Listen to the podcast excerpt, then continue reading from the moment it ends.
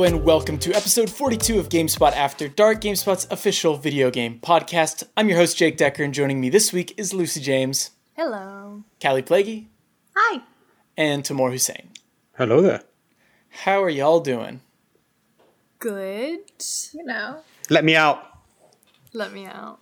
We've had a fair share of technical difficulties getting this going, but we are here and we are now going. Oh yeah. It's been it's been a, like a week of tech difficulties, but you know what? Just thankful that I don't know it's fixable. It's not the end of the world. Mm-hmm. If we if something Well, I mean, it we might might be. be close to the end of the world, but you know. butterfly butterfly effect. Rip. Anyway, that's a way know. to start a podcast. Sorry. Wow, the absolute going down, down. I mean, I was the one who brought it down by talking about the saying that we are we might be close to the end of the world. but Good job, anyway, let's talk about video games. hey. Uh, Kallie, how's that stamp rally going? It's going. Um, I've seen a lot of people talking about how the stamp rally is boring and stupid in Animal Crossing. Should Yeah, I was going to say we should Animal clarify. Crossing. Animal Crossing stamp rally started Monday, correct? Yes, for International Museum Day, and like with the other events in New Horizons, they span more than just the day. Um, I like the stamp rally. Like, like it's definitely for kids, right? It's it's not like a super involved event. I thought Mayday was really clever because Mayday was like a puzzle that you could solve. The stamp rally for International Museum Day is just going through the exhibits and collecting stamps but it is very Japanese. It reminds me so much of doing touristy things in Japan. And like, I tweeted that, um, like when I was in Japan last year at the Tokyo Skytree, there was this like special Barbie exhibit, and Ooh. there were stamps. There was like a stamp thing and stamp stations for the Barbie exhibit. We've lost Tam. No, we're good. we'll- He's he's joining Oh, back the Just keep going if that happens. I think it's Discord, not m- anything on my end. Like it just froze for a sec. Um, but yeah, so I I thought it was like a cute way to celebrate International Museum Day and get you to go through your museum if you hadn't in a while. And I had it, and I was able to go through and be like, okay, there's two fossils I'm missing. Oh, I didn't realize I'd put fish in that tank. I like the last time I was in here, there were no fish in that tank. Um, so I I thought it was a cute. Cute little event. I mean, not every event has to be Bunny Day where it takes over your whole life. So Yeah, I want to check it out. I haven't done it yet. Uh, I've been hard at work playing other things currently. Um, but it seems it seems neat. Like it seems like a, a fun little thing to do, especially like I feel like people are still playing Animal Crossing anyway, and it seems just like a nice diversion to head in there, check things out, maybe learn a thing or two. learning in my video games. No, I feel bad because like I see all the tweets about it, but I've fully fallen off Animal Crossing now. Um, I think it's because I'm spending so much time playing Persona. It's like you get one game to donate all my time to. I'm not very good at going between two, but I like the. I'm still people are making incredible things in it and bringing it, and I enjoy seeing them on my timeline and videos and stuff. But like, I didn't even know Museum Day was going on because I've just been. I'm just out of it now. Yeah, Yeah, I but- feel like Museum Day probably isn't enough to bring people back in. Um, and to be honest, like I'm kind of like you right now. I'm playing a JRPG, so I don't really have time to play Animal Crossing. But I, I'm kind of waiting for the next big update, I guess. Yeah. Yeah, I mean the prizes aren't super exciting, but the the nice thing is you can get multiple because the stamp stations change every day. So like I could collect multiple and like give them to friends who weren't playing or whatever. But I mean, I don't know. I I played New Leaf every day for like a year and a half and I played I played Wild World every day for at least 2 years. Mm-hmm. So I really like Animal Crossing and it is part of my lifestyle. Yeah. So I will just continue I will continue to play Animal Crossing every single day and check the store and check my turnip prices and do all of that stuff. And it, it is hard because there are other games that I not just want to play but need to play. So but I, you know, I'm putting a lot of time into terraforming now. So that's my thing. How about you, Tamoor? Sounds like you're doing some exercise. Yeah, I was gonna like I put Ring Fit in there, but I just want to say that game is ingenious. Like it's every time I play, I'm like, this is a unbelievable application of gaming into exercise. It's so good. It's the best they've any I think anyone has ever melded those two things together. Um, so I played a bit of that. Um, I downloaded AC Origins because Jordan from our editorial team tweeted that you could get some DLC, the uh, Curse of the Pharaoh's Tomb or something like that, and it basically makes you makes your hidden blade and headshots with arrows one hit kills, which is how I prefer to play. Like I like the old hidden blade where you'd insta kill. So I was like, all right, I'm going to do that. Um, so, but I haven't actually started doing that. Honestly, I'm mostly playing Persona. Like, I'm playing. I'm 55 hours, 60 hours into it now. Um, uh, that's my main thing that I'm currently playing, and I'm really loving it. But I also kind of want to get through it so I can start my Yakuza replay, which I'm very excited for. I started like dipping into Yakuza Zero from the middle again. I was like, you know what? I'm just going to start all over again and do the entire series. Um, so that's my plan. And I'm watching Jake play Bloodborne. Jake and Mat Paget. That's my main form of gaming now. Yeah, mostly Matt playing. Uh, but I've been playing alongside him uh, just to see what's ahead of him. But he he's about to face off against the final boss. But I I guess I'll just transition what I've been doing. But I finally did uh, Old Hunters DLC, which I got right when it came out. Uh, I played Bloodborne a ton when it came out, which I think I've said on the podcast, but for some reason I just never went back for Old Hunters. Finally did it, and man, am I mad at myself I waited this long because it is yeah. good. Some of the, I think some of my favorite bosses in the game are in that DLC. The only one I don't like, which I don't think is surprising, like I don't really think you're supposed to like the boss named the Living Failures, uh, which is a great name. Um, but like all of them were so good. Uh, I I was super stoked because I beat the final boss. Uh, I almost beat him my first try, the Orphan of Kos. Yeah. Uh, which I, I mean that was kind of a fluke because I almost beat him my first try and then he kicked my ass a couple times. But man, those I think that's generally how it's supposed to go. Like I, my first time with Orphan of Kos, I almost beat him. I was like, oh, and then just he turns Yeah. on. It turns on, and it's like, oh, okay. You were just l- lulling me into a false sense of security. But it's that that is probably well. I don't want to. I don't want to say who the middle. How far are you into it, Lucy? Um, God, I haven't played it in over two months. What was it? What was the last boss you fought? I think it was Ludwig. Beat Ludwig. Okay, the boss after that, which I won't ruin, in in the in the It- tower. it- oh, I, I know who it is. In the Oh, okay, tower. yeah. Yeah, it's 'Cause, the like, Lady basically all Maria. NPCs. Yeah, Lady Maria. Yeah, Lady Maria, the Lady Maria boss fight is like one of my favorites in that whole game, um, and it's basically the foundation for Sekiro. Like that Yeah. entire game is that was them figuring out Sekiro in that DLC. I definitely got that impression fighting her. I was Um, like, "Oh, this is this is a Sekiro boss. Like, I need to get ready to to block and counter." Yeah, Um, so but obviously you're just dodging. That's what I love about From Software games. Like if you pay attention to the game that you're playing, made by them, you can probably find the seed of the next game in there. Um, and for me, the one that I think that has been the seed for the next game coming is uh, Castle Cainhurst and um, Elden Ring. I think those two are going to be connected, where it's this far off, you know, um, area that you go into that feels completely different from the rest of the game and is almost like stylistically distinct. I think that's going to be what Elden Ring is, where you're just going from kingdom to kingdom and getting these mythical artifacts to do this one thing. But everyone's just going to feel different. Like one will feel like Sekiro, one will feel like Dark Souls, one will feel like Bloodborne. Yeah, Yeah, I wonder if not to get too off topic here, but I wonder if they'll kind of incorporate the play styles of Dark Souls, Sekiro, and Bloodborne into like building your class. Because like Dark Souls mm-hmm. definitely leaned pretty heavy into what kind of class you want to do, and even Bloodborne did that to some extent. But then Sekiro was very much like this is how you're going to play this game. But I'm curious if Elden Ring will kind of embrace these different styles in terms of what class you decide to play, if that's even a thing, or if they're just going to go down like this is how you should be playing this game, which I don't think based on that teaser and the rumors. What is like? What's the? What was the big rumor from last year about the horses? It's gonna be horses. Oh yeah, Yeah. you're going to That's, be like, the riding only horses. thing I know about Elden Ring. I'd love to ride around that world on Ludwig, the horse.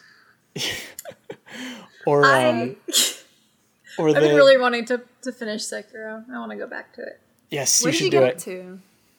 Um, the last thing I did was Blazing Bull, and I had a bad time. And Blazing Bull had is rough. It was Yeah. really rough. But I've been I've been watching this. Uh, it's not Japanese, but I've been watching a Korean show on Netflix, and it's a it's the same around the same time period as Sekiro is when it's set. So I've been. Um, I, I've been What's it itching to play like a historical game. Uh, it's called Kingdom, and it's like a Oh. Korean Korean take on a Western zombie fiction Ooh. but I don't really like the zombie stuff. They're kind of like fast zombies, and I'm kind of like meh on fast zombies. They're Yeah. like 28 days later zombies. But um, the political intrigue in the Joseon era Korea was is really interesting. So What are you watching it on? Where is it? it's on Netflix. Oh, because I remember starting it, but that was in the UK, so I don't know if it was still. here. Yeah. So Did yeah. I was gonna say, did you ever watch Empresses in the Palace, a Chinese historical drama? No, that took over for like a month. Me, Sarah, who used to work in our UK office, and I became obsessed with Empresses in the Palace because it's basically just like historical bitches. Love that. I'm very into. Uh, But I never finished it because, it, but like, it was very good for a while. It was all about concubines and you know. Speaking of historical bitches and concubines, you should definitely watch The Handmaiden. I have. I saw that. Oh, it's that. so good. So I saw that um, in the UK, they do a thing called Secret Cinema, where you basically it's an interactive theatre thing, and there are loads of um, actors and actresses. And for the Handmaiden one, you have to dress up, and it's all themed. All the guests, you're not allowed to speak. So you you sat down and had dinner together, and everyone just had to bring a pad of paper and was just completely silent. Then they show the film, and then they reenact some of the scenes, and they reenacted some of the scenes. I saw some nude people on that stage. It's very good. Anyway, that that movie's really good, but I know exactly the scene you're talking about. Oh yeah, Yikes. which I did not expect to see. It was very good. anyway, Also, that I've- was the foreign cinema break. I mean, if you want to segue into what I've been doing, it actually kind of flows very well. I've been watching historical bitches. I'm watching The Great on Hulu. My mom wanted to watch that. Should it's we watch so it? good. Yes. Did you watch The Favorite? Mm-hmm. Yeah, so it's, it's one of the it's the guy who co-wrote The Favorite, and it's all about Catherine the Great. Is there less Who- vomit in in the show than in the favorite? Episode four, you're not gonna have a good time. Okay. There's vomit in episode four. I'm just picturing like uh, people from that era, but it's that scene from uh, Family Guy where everyone drinks that. Oh, the epic, Um, epic yeah, Ipecac, and there's just vomiting, but it's all like people dressed in royal It's outfits. not kind that bad. That's what the favorite felt like to me. I still liked it though. Um, it's very, very good, very funny. Nicholas Hoult it plays Peter the Emperor and Elle Fanning. Nicholas Hoult of that zombie movie fame. Oh my god, I forgot he was in that one. He was in. I was gonna say from about Hank a. McCoy. Hank McCoy. Um, and Elle Fanning plays Catherine. Um, she's incredible. And then I made myself sad because she's only 22, and I was like, how is she this? Like, she's so good in it. Her comedic timing is perfect, but she also has the poise and grace of sort of like an aristocrat. And I was like, oh my god, she's 22. Her skin is also unbelievable. Um, but yeah, it's very funny. And it's like, even though it's set in Russia, it's really British. Like they throw the c word around all the time, which as a Brit I Ooh, appreciate. that's very Concubine. fun. Uh, what what's it on? Hulu. Hulu? So it's Hulu over here. I don't know if or how the UK is gonna get it. Probably Um, iPlayer. um, maybe I hope so. It's really good. I've been devouring it, um, and I very much recommend that you watch it. Avatar: The Last Airbender is now on Netflix. Yes! It's essential viewing for if you are a human on Earth, you need to watch that show. The best TV show ever made. I love it so much.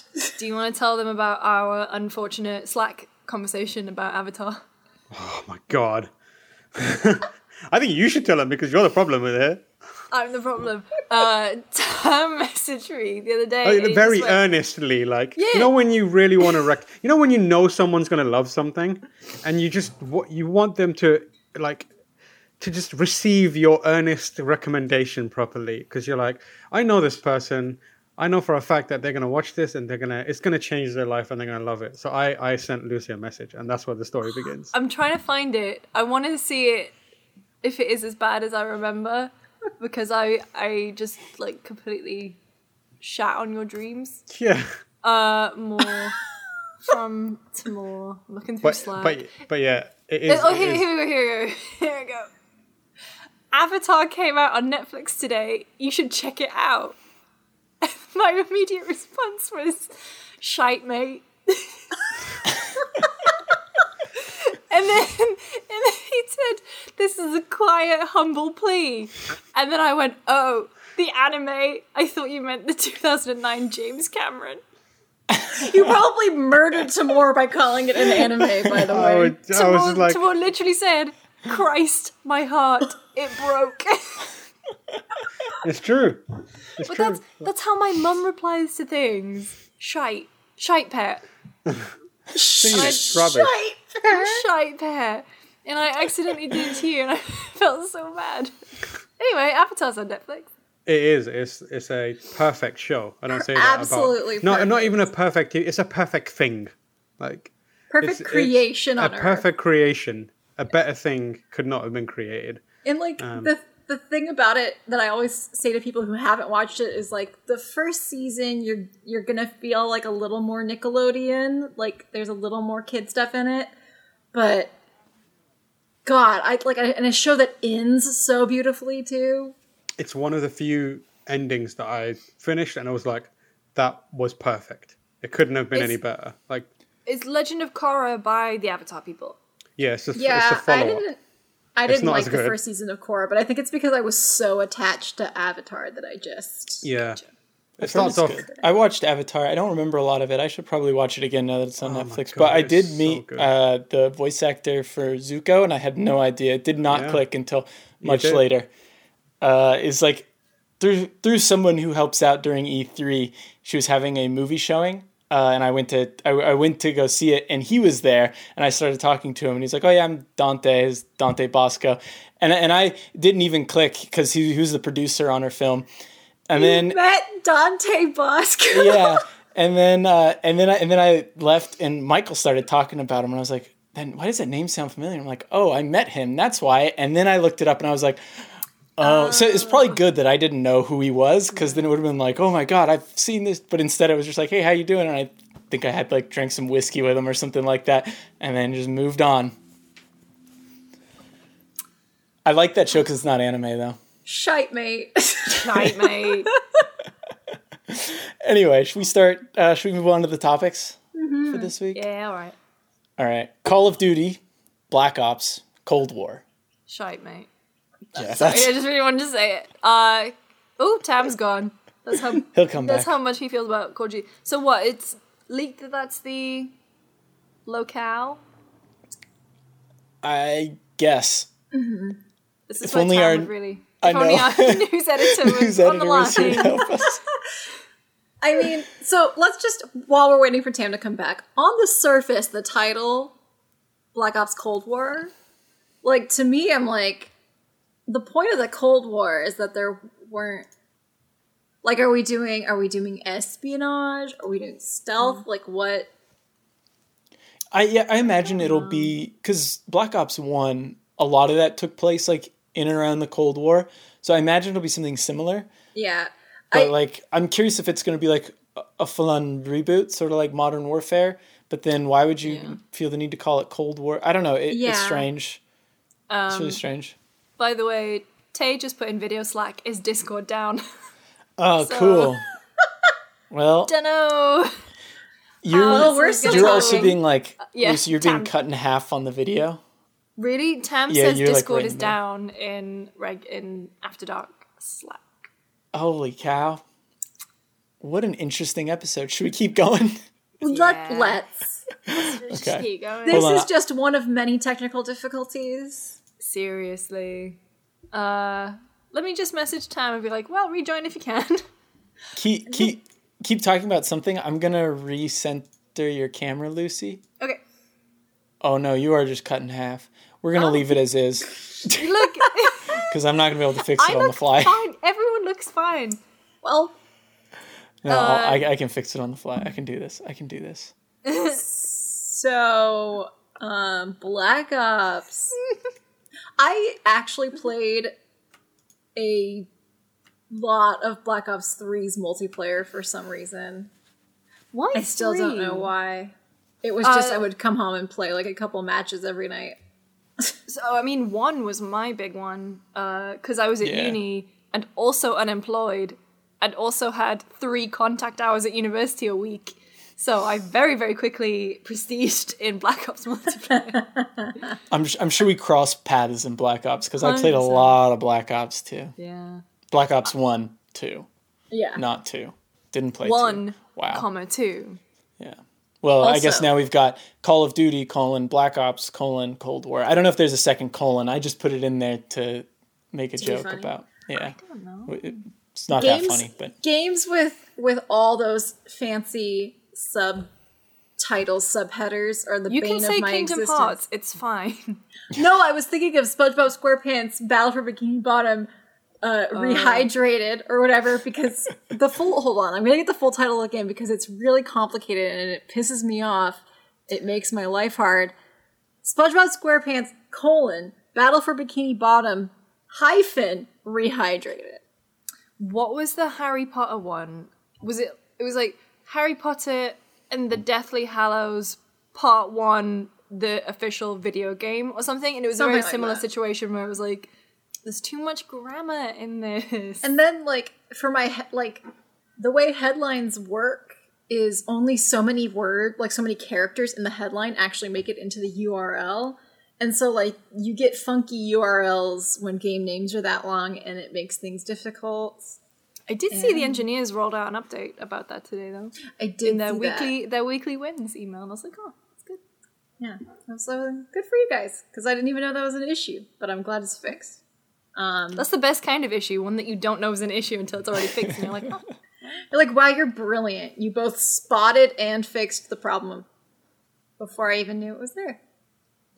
So Yeah. before we, just to bring it back to, to Black Ops Cold War, I, I don't know. Do you guys have any like hopes for it? Do you want it to be like a kind of like what they did with Modern Warfare uh, for Black Ops, or do we want something completely different? Like I don't know. I'm, I mean, honestly, Black Ops in that new engine, yeah, I can see Yeah. it. I'd be into it. Like, I think Black Ops storyline wise was probably my favorite. Just in Yeah, terms, totally. like, it, it was a re- really weird mashup. Um, I think the storyline in that game was great. Also, was that the one that Trent and Atticus did the score for? I feel like I it think is. so. I thi- either that one or two is what they Yeah. did the One score for. definitely But that one. one has a bunch of, or that that original one had a bunch of like top billed actors, right? Like uh, Sam well, Worthington. Sam Worthington, who I don't know what he's doing anymore, but uh, Gary Oldman Avatar was in it, right? Avatar Did- two, yeah. Have you seen the video of Gary Oldman on a talk show and he's on there to talk about Call of Duty?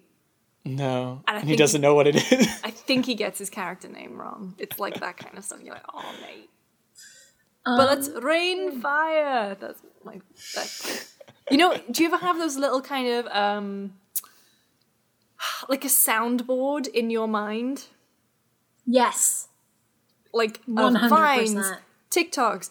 One of mine, for example, in the morning is I go get my coffee, and every time I come back into my room, I go meeting time. But it's the exact cadence of the woman in Futurama who feeds the little heads in the head museum, and she goes feeding time. So Yeah. that's the kind of shit that I'm working with. But rain fire is one that is always in my head. Always in my head. I just always have this little thing of Gary Oldman screaming rain fire in my head. 2020. I am so glad you you put that into words though because I have so many of those. Mm. and like we have like family ones, like my like my family will do them and I'm like no one else knows what the hell we're saying. Yep. My Uh, family has their own little like um like weird things that they call things. Like a car park is things. yeah. Park arc. Like my my stepmom is called Judy, but for some reason we call her Judy Bugs. I have no idea where bugs came from. We've just done it for almost 30 years. It's very cute. Yeah. My a big thing in my family is from Chicken Run when one of the chickens says, "Are those the only choices?" Um, whenever we're presented with two kind of shit options for something, we all go, Mhm. "Are those the only choices?" So don't want to. Be you know, you just never know. But anyway, I was definitely more of a Modern Warfare person than a Black Ops person. I I just was at a weird time in my life with Black Ops 3, I guess. But like um I I'm kind of burnt out on Call of Duty, honestly. I Mm. wish that Call of Duty would fully commit to the things that it's trying to do. Like I even felt that way in Black Ops 3. Like that storyline is almost about PTSD and then like it it just becomes like surreal and weird. Mhm. And I'm like, "Oh, like you all like you almost got there." You Um almost did it. and I think like there there is a large population of Call of Duty players that are veterans, and I think that that's something that that would be good to address in a Call Yeah. of Duty game. Um, if like you're there for the story, so I don't know. I'm I'm I'm curious. I I do like. Yeah, I wonder if veterans would even want it to go that in depth, though. You know, because I feel like a lot of veterans just play multi. You know, I, I don't want to generalize, but I, I'd imagine maybe you wouldn't want it to be too vivid. But then it's weird because Modern Warfare was like, we're gonna be super realistic. Yeah, Modern then Warfare it's just, has- like, kinda, ha- I I think like the more I mean even for like the sound design is way more realistic. Yeah. So Yeah. I I don't know I don't know. I just know that my my to be fully like I'm just going to lay it out there. My therapist works with veterans a lot and she will she's talked about like how like all of her veteran patients play Call of Duty.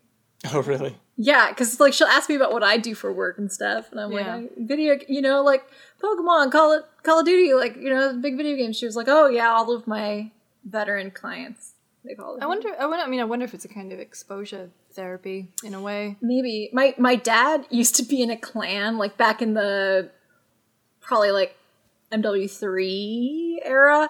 Uh, that was just like all Marines, and then my dad. I don't know how that happened, but um, That's Xbox Live for you. Yeah. Yeah. So I I think I don't know, I really I feel strongly about the original Modern Warfare. Like I, I think that like really pushed games of that genre in a way that they hadn't been pushed before. Um I love the original Modern Warfare, even for all its like quirks. Um, and I would love to see Call of Duty like s- stick to something a little bit better, maybe. Yeah, one interesting thing. Uh, so Raycevick, I don't know if you guys have heard of him, but he's a YouTuber. He did a video about Call of Duty. Uh, it's really good. I highly recommend it. Um, but he did a video where he basically went through all of the Call of Duty games and figured out like what is the gimmick this game. And like if you look at them, they have this very interesting like kind of predictable strategy where they will do something to death until people hate it and they want something else and then they'll switch it up and they'll be like look see we're listening. This is like this cool new thing that people have been wanting. And then they'll do that to death until people will get mad and then they'll go back to the old thing and pretend like it's new. So like an example of that right would be Boots on the ground. infinite warfare was the one where mm. people were like really mad and we're like we're tired of this. We don't want futuristic. So then they went back to world war ii and they were like look see boots on the ground. Like that's what people want in call of duty. And i'm willing to bet like we're gonna have a couple more call of duty games and then people are gonna be like all right well now like i want to see like call of duty in future or i want Mm-hmm. and, and it's just like this cycle that doesn't really end of Yeah. just like just like right right when Yeah. a mechanic or key system is everyone's tired of it they'll retire it and they'll just leave it on the shelf and wait until it's time to bring it back Yeah, I mean, maybe I'm asking too much of Call of Duty because Call of Duty is really like an entertainment product, not like it's not trying to be a statement. I mean, it is kind of like a like I don't know if you guys saw that article about the the U.S. Army recruiting people through Call of Duty tournaments. Um, so there's No. that. I, I mean, I always find it weird when they're at um, like E3 and Gamescom. The armies Yeah, are always the there army. in force. Yeah. So there's that aspect of Call of Duty, which like we don't have to get into. Um, but like I think the reason I bring up like I wish Call of Duty would stick to that the statement is because I think they get like halfway there. I would also love to see like a really fun loving, like not grit, not super gritty Call of Duty. You know, also so like like it's not that Call of Duty has to be really hard hitting and talk about PTSD. It's it's just that I think they get like halfway or even three quarters of the way there and then pull back. Um, but but also like Call of Duty is more than just like one person's vision. Like it is an entertainment monster. It is a behemoth. It is th- there's I mean, some of this stuff is just pure marketing, like like what Jake talked about, like changing changing the mechanics up. That's a marketing tool rather than like a game design tool. So I think Call of Duty is what it is, and you kind of I, I felt that way with Modern Warfare also. Um, I don't want to speak for Tamoor, but I know like he and I had different interpretations of that game, and there's so much I could have talked about, but it's like I, I can't really, I can't really like dig into like the entire world around Call of Duty uh, when reviewing it. Um, Mm. So I, my feelings on Call of Duty are super complicated, um, but I am interested to see where they go next, like I always am. Yeah, I think I've kind of hit the point. Like I, I, I I guess I've done a similar thing where I was into Call of Duty, then I burnt out, and like I didn't play or get interested into a lot of them, and then I, oh, Tamoor's back. Sam's back. All right, I have to fix the overlay. um, Why, why am I the only one that gets booted out when the servers I don't know. down? We kept going. We've been going for the past twenty minutes or so. Yeah. Tamor, what are your thoughts while I get the overlay? Discord racist. That's all I'm saying. While I get the overlay fixed, Tamoor? what are your thoughts on Call of Duty Black Ops Cold War? Whatever in it. Shite pet. You got to say more than that. Shut- It's going to shut. take me a while. Um, I'm glad they're going back to Black Ops. They always did interesting story stuff for Black Ops, and so I'm hoping that they do more of that again. Um, and not to say that that mo- actually, Modern, I was going to say Modern Warfare story it wasn't good, but like Modern Warfare story has its fair share of issues. But I like the kind of like attempt to do it. I wish I wish people would just. Uh, this is that's too spicy to say. I'm going to pull back on that one. Wow. I literally was back. talking about how the army recruits people through Call of Duty, so you're probably not going to be too spicy. I mean, the thing I was going to say is I'm sick of people pussyfooting around controversial and political subject matter or like twisting it into some sort of news story. If you're going to tell the story about, you know, cults in Far Cry, tell the story about cults in Far Cry. If you're going to gonna tell the tell the story about war crimes in the Middle East, don't make Tell them the Russia's story. war crimes. Yeah, make own own the shit, own the history that you're claiming, own the history that you're using as a mocking beat.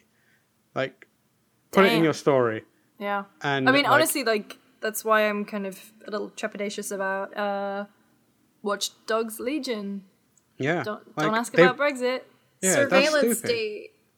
Ooh. it's it's it's un it's ridiculous Like, and and i don't know how we got here but like black, black ops has always done interesting things with story um and if they can do a kind of like the numbers mason style thing within the cold war i'm all for it but if they're like oh we're going to do a cold war story that's politically charged and then just do some like half-assed half-baked version of a cold war story i'm not interested in that but they also do like cool things with gameplay and you know like the kind of like uh, and they have a interesting i'm excited to see how it feeds into warzone more than anything um because the because the um rumor is that it's going to be announced through warzone instead of like a major you know like a warzone event and like So with what? They're things kind like of doing a Fortnite thing of like, yeah Yeah, let's get a concert going too. That would make our lives yeah harder. party in the gulag let's go No. Also, I just want to say that today is my dad's birthday, and he took the day off to play Call of Duty. so much respect for your dad. yeah nothing Also, but it's also your brother's birthday too. What's he doing? it's also my brother's birthday. He's take he has class. what a flex for your dad to have a kid on his birthday I know, right? both of your parents what a flex Uh, anyway, we've spent a lot of time talking about Call of Duty, but we should probably move on to the news story that broke what earlier this week. Sony is set to announce PS5 game lineup very soon. Uh, That's, Good. That's the entire story. yeah, that's That- pretty, that's pretty much the entire story, right? Horizon mean, like, Two. yeah. I think the interesting thing is what do you think is going to be there? Horizon Yeah. Two. Uh, Bloodborne 2. don't. Because you're just gonna get yourself excited, Yeah, and then it's not gonna happen, and you're just gonna make yourself sad. If then we're gonna have to pick up pieces. Yeah. Then it's gonna be even more of a wreck than usual. If they do, hey, we've uh, we've updated Bloodborne for PS5. It's the same game. mean, it's just updated. yeah. I would absolutely take Oh. that. Yeah. I'll have that. 60 frames, uh, decent frame rate. Yeah, yeah, yeah, yeah. Um, uh, that Bluepoint game should be there. Oh, what do you think it is? Either either the new like, or the rumor is they're making a new game, but they're mm-hmm. also believed to be working on the Demon Souls remake. So Yeah, if they they've do said Demon they're working Souls, on a remaster of a beloved yeah, title. if it's Demon Souls, oh my god, I'm gonna get wet. All right. Sorry, what? From sweat. We're From sweat. really, what are you we talking really about? pushing the boundaries of this. I'm talking about overheating and stuff. What's I mean, I mean, Jean Luc's band name from last week was was a line which that you, which you even censored once, but not the yeah, second which I time. forgot to believe the second time. uh, I bet we're gonna see Gran Turismo eight, seven. Listen, I'm not being rude, but it's like the white bread of racing games, isn't it? Shite pet.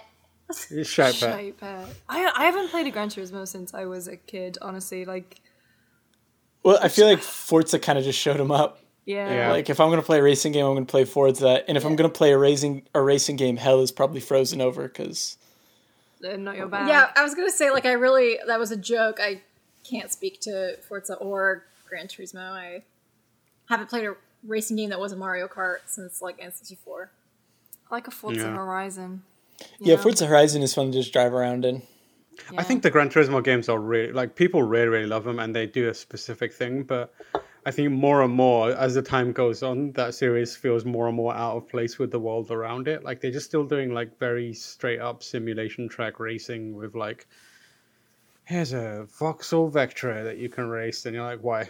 Why would you do that? Like, Yeah. and I don't people know. love I it. mean, Top Top Gear built a whole TV show about that exact concept. So Yeah, true. Um, then like, And then and now then look at them. Top Gear showed up in Forza 4 Yeah, instead Yeah. of Gran Turismo.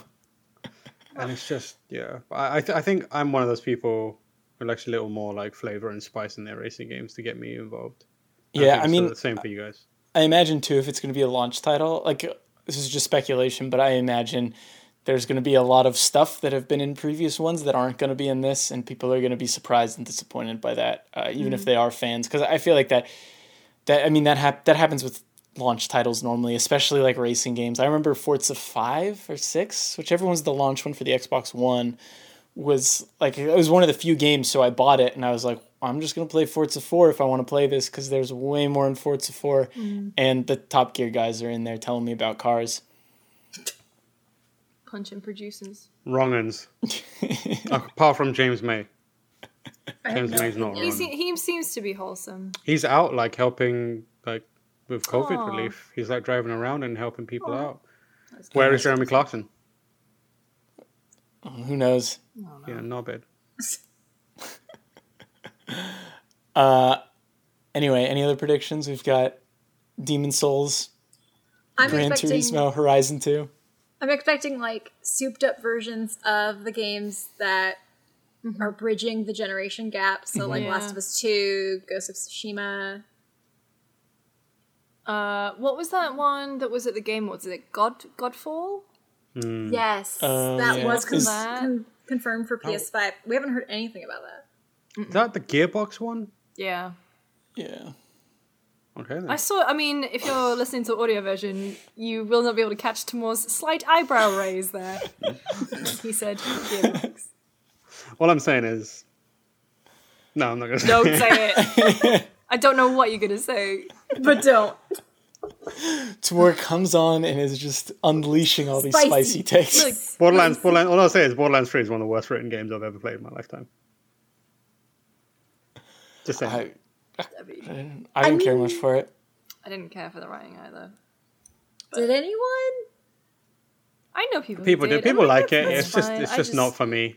It's not for me, and that's fine. Yeah, and that's okay. That's how I'm Um, living my life. It's not for me, but it's fine. It's fine. It's not right, but it's okay. But I'm all the ancient anyway. meme references. Yeah, great. Well, Uh, anyway, speaking of, think dreams will be there. Yeah, dreams will be. uh, dreams, yeah. dreams, and then there's like a bunch of like crossover generation stuff, like um the g- games as a service, like yeah, uh, but like s- games as a service stuff, like Siege will probably pop up in some regard. Like Fortnite's already been Warzone. confirmed. Warzone's Warzone. Destiny. Destiny, Yep. Overwatch will probably have some sort of presence. I hope. In I mean, I wonder if they'll bring Overwatch and just leave it, or just leave it for two. That would be weird. Like, I don't know if they're going to do um, cross-gen servers. That's one thing because like mm. that's not been a thing for a lot of generations, right? Mm-hmm. I think maybe Microsoft did it to some degree, but like PS3 to PS4, there wasn't like backwards generational compatibility. And for Overwatch, which is putting people from both games in the same pool, I don't know if that's going to work. Mm. Yeah, I forget how Destiny One did it because that was cross generational. Yeah, That's a good I don't. I don't think you shared. It's No, I like with 360 owners and Xbox Ones didn't did. share. I think you just like moved your save data, didn't you? Oh, didn't you have to go hmm. on PC to do it? I'm I imagining that? You have to do that now. Yeah, Mm. you, once Yeah. they once they opened it up for mm. like cross gen across platforms when you had to do that. Mm. But that would mean that Overwatch would need to be on the next generation of consoles, provided that it haven't figured out some sort of cross generational server solution. Mm. I bet you with all these all the all these like consoles and games talking to each other, I bet there's going to be a way for certain games to like like Overwatch. I'd be surprised if you wouldn't be able to play with people on PS5 on your PS4. I don't know. Maybe not actually. I don't know. Complicated. But anyway, we should talk about Ghost of Ghost of Tsushima, not Ghosts of Tsushima. Do you know that we've Uh, all been pronouncing it wrong? I didn't realize until Tsushima. I st- Tsushima. Yeah, Yeah, Uh, Tsushima. okay. I was like, I yeah. It's one of those things where it's like, if you pronounce it too correctly, you sound like an Yeah. ass. So like, That's- you might as well yeah. pronounce it the Americanized way. That's precisely what I've been doing. Like, I don't want to be that Yeah. person who's going, "Hi." It's the transition from like normal Western speaking to like one word is intensely Japanese and then back. I And we're going to be talking about Ghost of Tsushima, and then Tsushima. back. I think um, I've said this on the podcast before, but I ha- my friends and I in high school we were taking Spanish classes, and we were joking about people like that. And the example was always, "Hi, my name is Rachel. I'm from Uruguay." So that's how I'm always. Con- I, Yeah. I'm very self conscious. I don't want to sound like that. Um, you don't want to be Rachel from Uruguay. I don't want to be Rachel from Uruguay. So yeah, I'm fine with saying Tsushima. It's fine. That's like me whenever I go to like uh, to get a curry out in public. Like I'll be like speaking, and then like when I have to say the thing of you know the item I want, I switch to like Punjabi, and everyone goes, "You're a weirdo." I'm like, it's just this is how I said it growing up. So I've made that like a point of not doing that for any other language. Uh, Yeah. But that direct was cool. I am very much into that game. I, you know, what I really like is that the interact button is on R two, and I was Good. like, like genuinely a small thing that I noticed. Interact with stuff. Action button was on R two, and I was like, yes, that is ergonomically pleasing to me. You came up with a fantastic tweet during that, but you never tweeted it out. I was a coward. You were a coward. I was a coward. Um, it was it was very good. a lot of my tweets I send to Tamoor for sort of like he he's my barometer for and, That's and what he has to say Jake. for me. I'm that to Jake. Yeah, and he's like, should I tweet this? And I was gonna tweet broke, hold F to pay respects, woke, hold R2 to pay respects. and I had it ready to go, and It then I, go. I just waited too long. Biffed it. But I liked it. Thank you. It's good. Well, one thing that I noticed that they actually called out is I liked how the wind guides you to areas. I thought that was pretty neat. Yeah. So I I had an interview with Nate Fox, um, who's creative director on Ghosts of Tsushima, um, which uh, the interview is up now on Gamespot.com, final website. You can read it, and there will be a video version of it coming up on the YouTube channel. But we talked about a bunch of things, and um, one of the things was the wind thing, and the thing that I liked about the conversation I had was what, the question I asked him was like, how do you avoid being Assassin's Creed and filling a map with icons that overwhelm people. Um, is this the wind kind of thing an attempt to do that? And he was like, yeah, kind of. Like the wind is there to guide you to your waypoint that you select and your main missions, but we've designed the game in a way that we want you to get distracted as much as possible because we've put stuff out in the world that isn't immediately visible. You know how Assassin's Creed is like every like signposting or any interesting thing it exists in the world, but it's also like oriented towards you, so you can see it in a very specific way. Mm-hmm. Yeah. So it's like if someone's saying something to someone, they're like mouthing it towards you to be like, "Hey, wouldn't it be good if someone would help us with this uh, issue we're having?" They don't want to do that. They want to make it like seem like, "Oh, there's something happening over there. Like there's a fire stack that seems to be, or like there's some commotion happening over there, and you go there. And if you choose to go there, there's something there. It's kind of like um, there's a little indie game that came out on PC and Xbox. Uh, Red Dead called, Redemption um, 2. no, it's called The That's Witcher what I was 3. thinking. Hi, Zero Witcher. uh, but it's kind of like that. Um, Developed by a ragtag group of people in Poland. Um, you might have heard of it. Uh, but like that kind of thing, um, where you kind of it feels more natural, and when you go there, you have something meaningful. So the wind is kind of a guide, but it also the interesting thing about the wind is like they paid a lot of attention into the way they represent nature in the game. Pet Fox. Yeah, you can pet the fox. Uh, not not the creative director of the game, Nate Fox. Just a fox in the game. I mean, if you can pet Nate Fox as well, like fair play, go for it. You might find it a bit weird. Ask him first. Yeah, ask him first. Seek his permission. Um, find his boundaries, and then figure it out.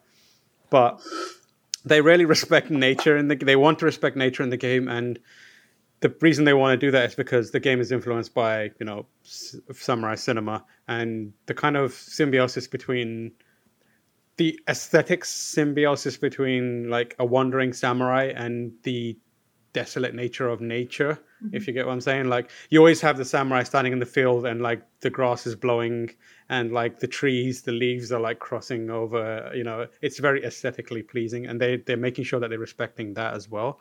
So that's part of it.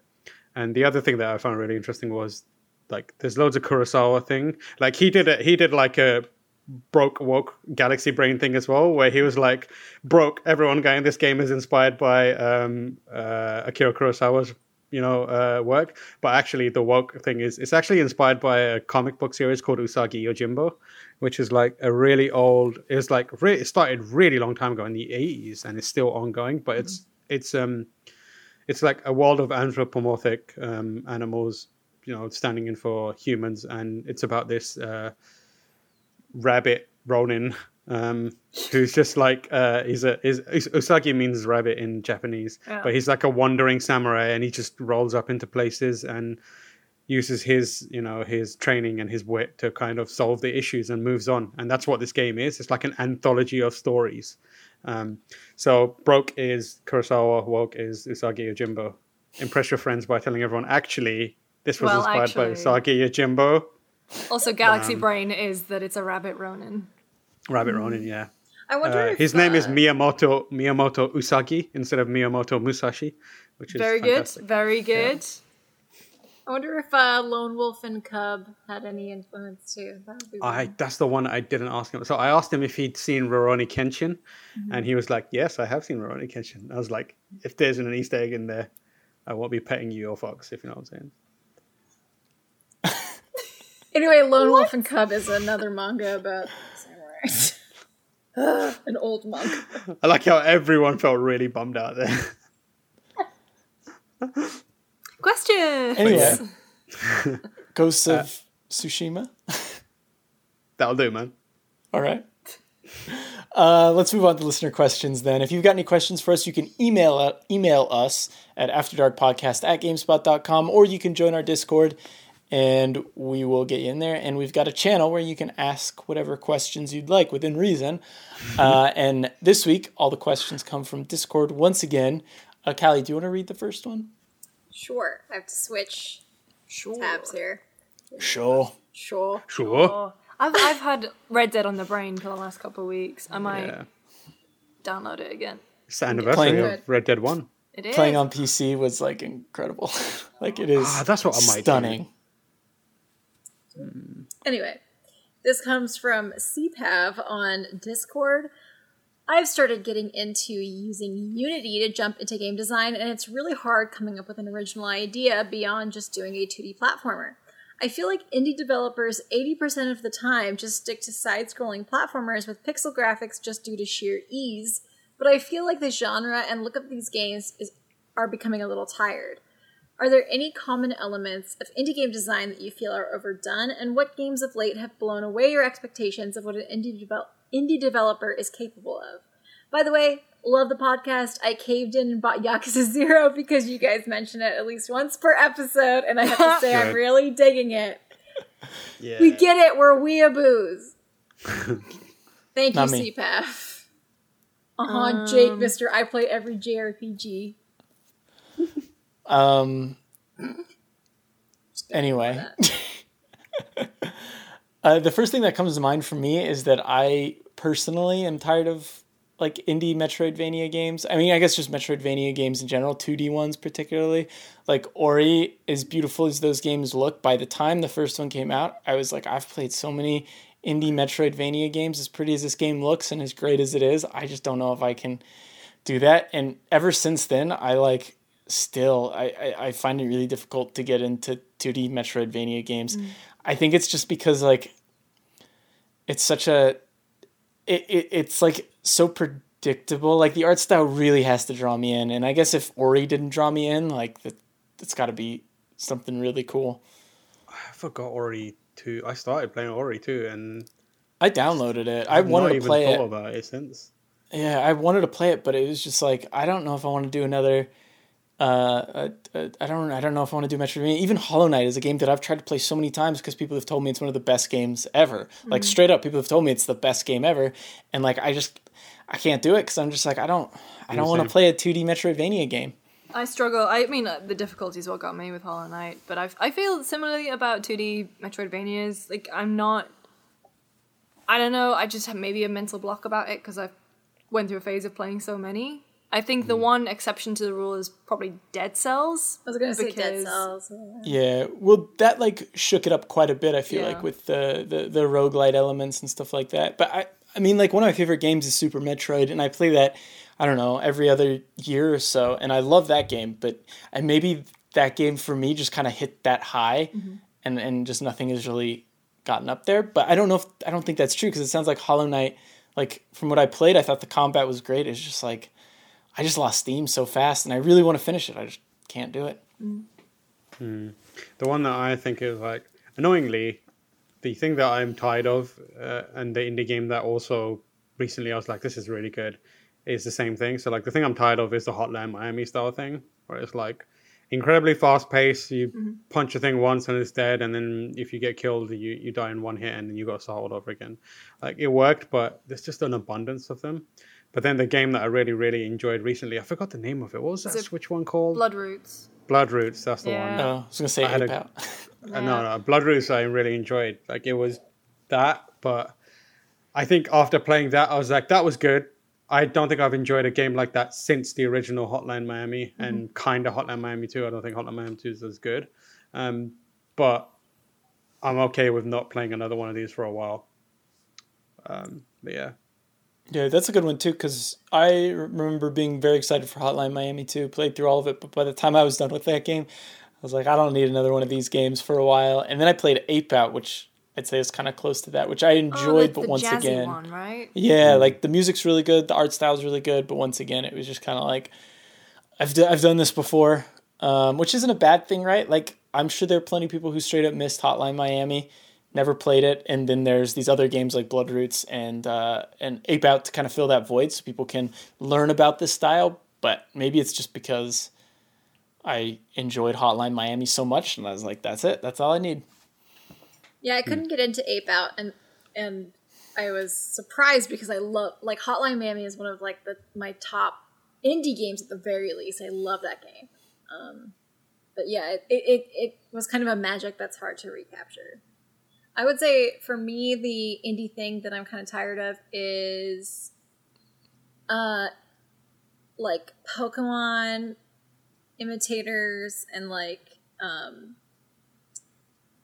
like I- I haven't really liked the 3D indie like uh I forget my time at Portia. I didn't I wasn't super into my time at Portia, which was like a 3D Harvest Moon like um I think What was the name of that Pokemon clone that was really hot for a minute?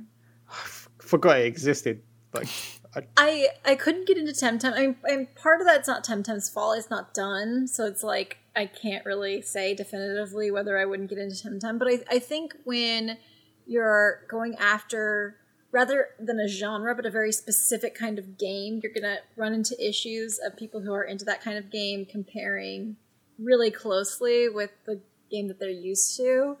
Um, and like as far as like farm simulators go, like Stardew Valley is probably my favorite game I've ever played. So when you try to chase that that farm game high, I just like really don't um, see anything surpassing what Stardew Valley has done.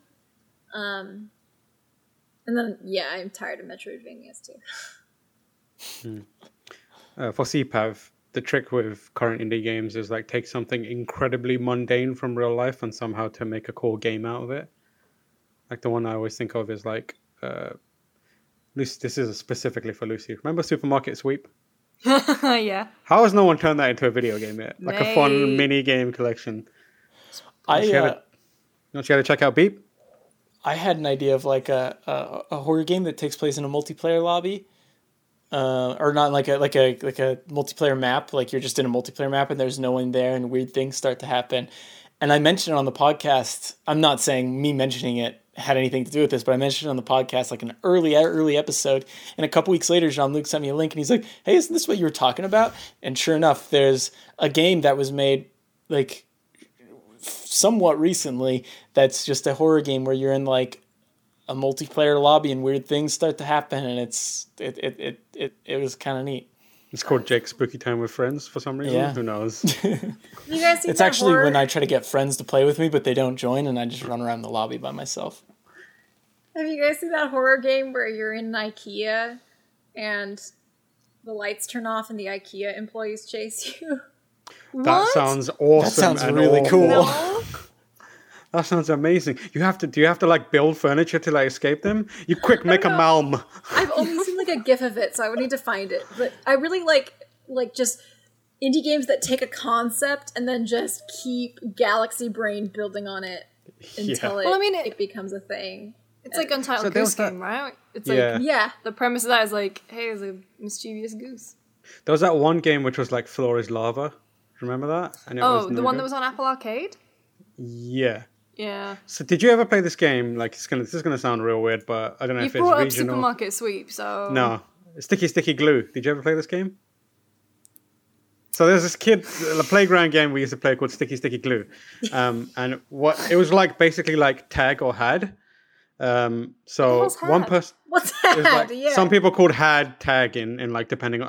I I moved around a lot of schools, very unstable infancy, um, and it was different different like things. Uh, uh, different names for the games, and one of them was Yeah. had, one of them was tag. But it was tag. One person was it, and then everyone ran, and this person chased them. And when they got tagged, instead of being out, they would have to like put their hands out. So they were like told that they were caught in glue, in sticky glue. And then what would happen is another player could then, if they could like run underneath that person's arm, it would put them back in the game. So the person, did play this. yeah, so yes, We didn't call it that though. I don't remember. So the person Yeah, who I yeah. played freeze tag. Free, yeah, maybe- freeze, that's just freeze tag. Listen, it's called Sticky Sticky Glue. So make the indie game Sticky Sticky Glue, CPAV. Um, but like, I'd love to see like a Rocket League style treatment to that. You know what I'm saying? Like just a arena where you have to like run around and tag people and sticky sticky unstick glue them. All right, Is before that we the move on to the episode next, title? Sticky, sticky glue. Sticky, sticky I'd say so.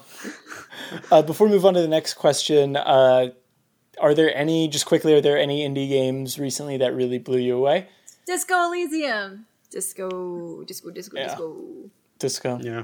Yeah. Let's. I'd say Disco and Blood Cells. Blood Cells is what a couple years old now, but Blood cells. Dead Cells, Dead Cells. Blood, go. uh, bloodroots and dead cells. Bloodroots, Dead Cell, and Didn't Disco combine. Elysium. Yeah. Watch the episode Um, of Audio Logs about Disco Elysium. It's there's probably my that, favorite uh, one. Hold on. There's that one Apple I like Arcade Dead game that I was obs- obsessed with.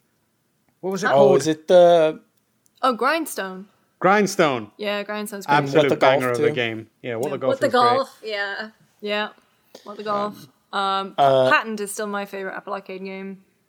It's just basically doing jigsaw puzzles. it's the life I lead. I was doing jigsaw puzzles before it was cool. Bring back Peggle.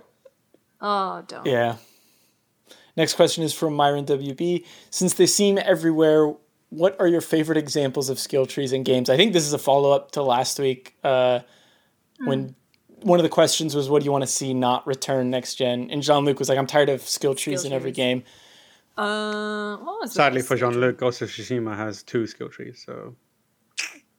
I'm Uh, I mean, I was going to say, I really like The Witcher skill tree. It's not like The Witcher 3's, it's not like you can't like craft an entirely different character with that skill tree, but it's really fun matching the colors and plugging in Yeah. different cells in order to like improve your strength or alchemy or whatever it might be. Like it's really satisfying. I think it's just seeing how all that stuff connects. yeah. Um, uh, but yeah, I I, liked don't um, know. I liked Horizon Zero Dawn skill tree, but I I like couldn't tell you why. I just remember liking it. Yeah. I like skill trees in general, though. I'm all about I like- specking. I love Yeah. specking Yeah. shit. Sekiro's skill tree is pretty good. yeah, yeah, Sekiro's is um, good. Final Uh, Fantasy VII remake skill tree. Not skill tree, but like Oh, materia. The, the mate- not, ma- Ooh. not the, The materia, the, weapon. the weapon upgrade thing. Yeah. yeah. is pretty good AP point. And Final Fantasy X Sphere Grid is really good as well. I like that. the I like the way they changed skill trees. If you look across the Mass Effect series, and I like the way in three it was very very simple, but then at one point it just allowed you to branch, and so it was basically like just a nice way of introducing things. But I think what I what was the skill tree? Was it um Far Cry Primal? I remember liking their skill tree a lot because I think of the way that you unlock stuff was basically based on what you collected or how many people you killed. I prefer things like that. I prefer, like in Wolfenstein. Wolfenstein. I was just saying, Wolfenstein Yeah. is really good because it's based on what you do. Yeah, I really enjoy it when skills upgrade that way, and because it kind some if I want to unlock everything, it forces me to play in a mm-hmm. play style that I usually wouldn't, which I think is great. But it also enforces my.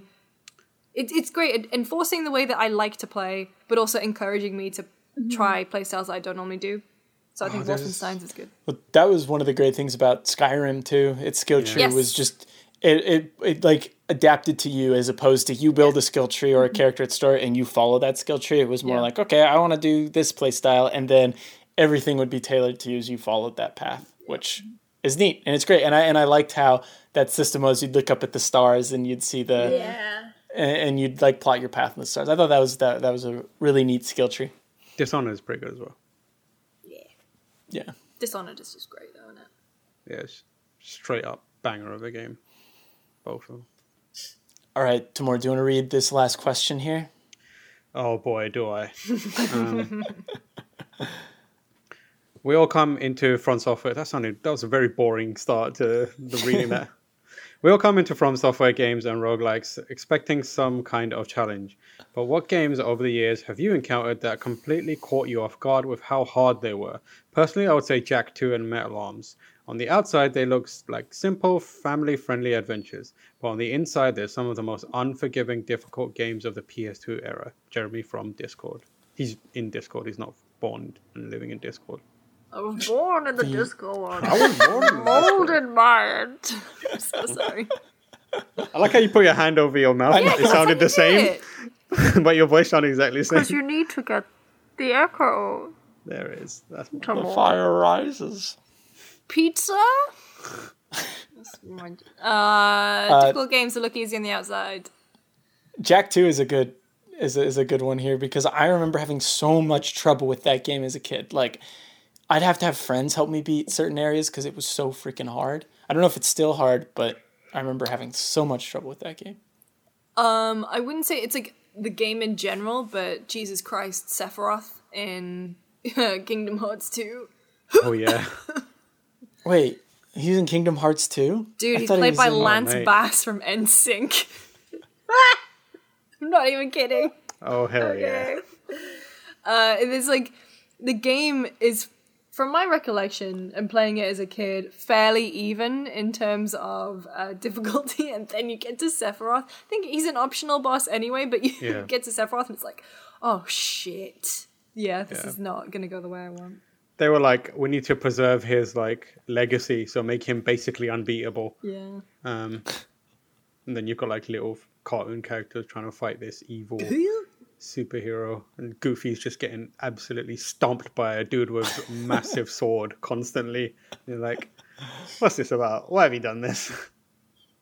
Um, another one that I can think of is uh, I had a lot of trouble with Mario 64 as a kid. I thought that game would be easy because it's a Mario game. Mm. But I remember, like, especially when you get to the late the later areas, because early on, like a lot of the levels make sense, right? Like you're on you're on a mountain, you're on a an icy area, and then I feel like you get to the later levels and it's just like, all right, we're just gonna like vomit a bunch of floating platforms, and you have to jump from floating platform to floating platform in order to get this like star that's a pain in the ass to get while you're trying to figure out the camera and and it, like that game I remember being very hard.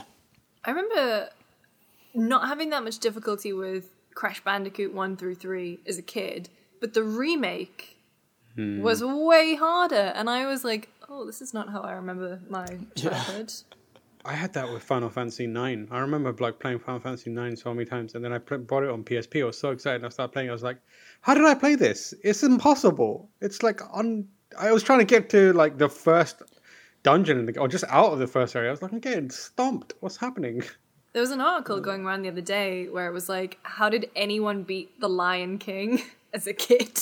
Oh, oh yeah, yeah. They've gone back to it, and it's just nails. Mary can like speed run that thing, and I'm like, I remember completing it once. It took about half my lifetime. Uh, anyway, that's been episode 42 of GameSpot After Dark. Thank you so much for tuning in. And if you have any questions, feel free to email us. Email us. I can never do that. Email at us. Have you us. seen? Do you ever know that Britney Spears had a song called "Email My Heart"?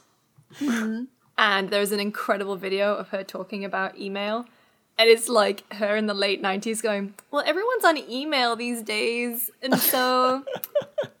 That's what I'm saying. I'm just saying, Britney. "Email My Heart" should be the way that we approach emails from now on. Yes. All right. Well, email our hearts at afterdarkpodcast at gamespot.com. Uh, or if you just want to join the Discord, you can message us on Twitter or you can email us and we'll add you to the Discord server, which we have a whole channel for questions and then plus a bunch of other stuff uh, movies, comics, wrestling, TV shows, games, of course. Uh, but please join the Discord. It's great. Uh, anyway, Kallie, where can people find you? And are you working on anything this week? You can find me on Twitter at Inky Dojikko, I N K Y D O J I K K O. And, um, you know, just the usual. What about your your flower guide? The flower guide is really coming together. Jean Luc has almost finished the graphics for that to help visualize some of the more difficult ones.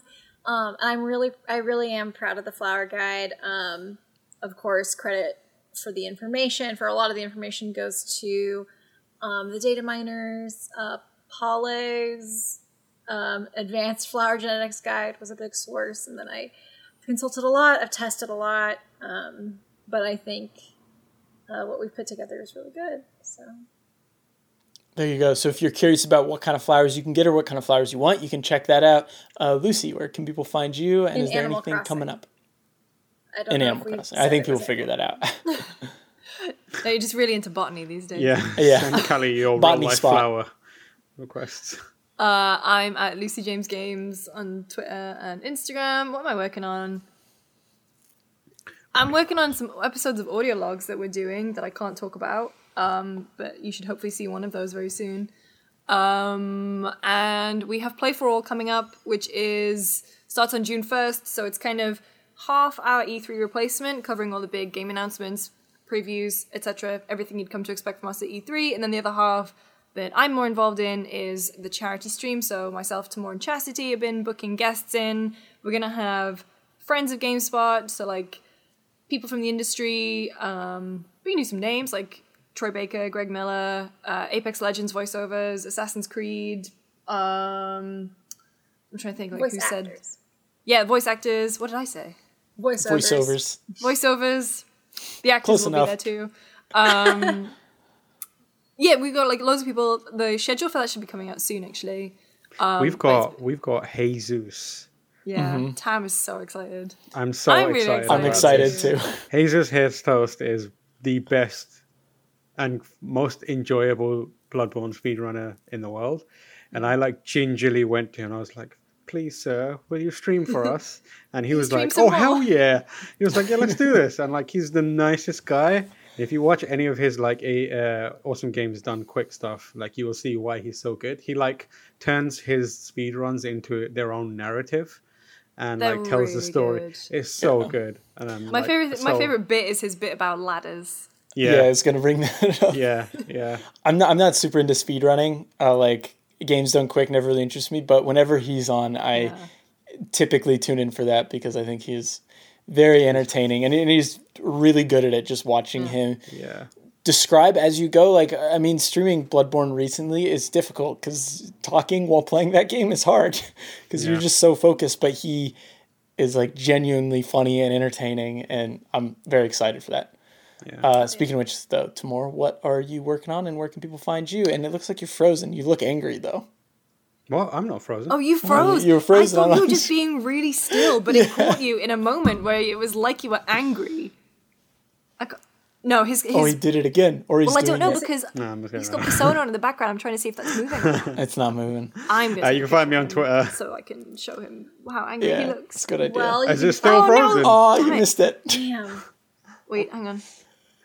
This is going to be such a weird podcast for those who Yeah. listen Yeah. to it. This podcast could really just be called Just, just, technical. just call it difficulties. technical diffi- to, to oh He's doing it again. Well, you can find Tamoor at Tamoor H on Twitter. uh, I'm hoping he can come back in to tell us what he's working on. But Definitely I imagine it's out a lot his, of uh, the. Sorry. Go ahead. I was gonna say check out his uh, Ghost of uh, Tsushima it. Tsushima. Tsushima interview. Um, really and he's helping pull together all the games and charity guests for Play for All. Schedule coming soon. Be excited.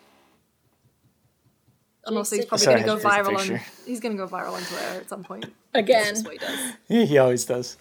Uh, you can find me at Jacob Deck on Twitter, uh, and I have a Witcher video that went up celebrating five years of that game. Oh, he's gone.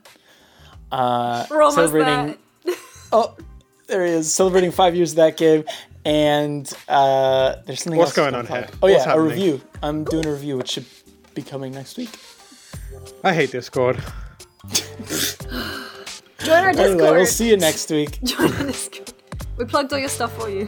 Thank you very much.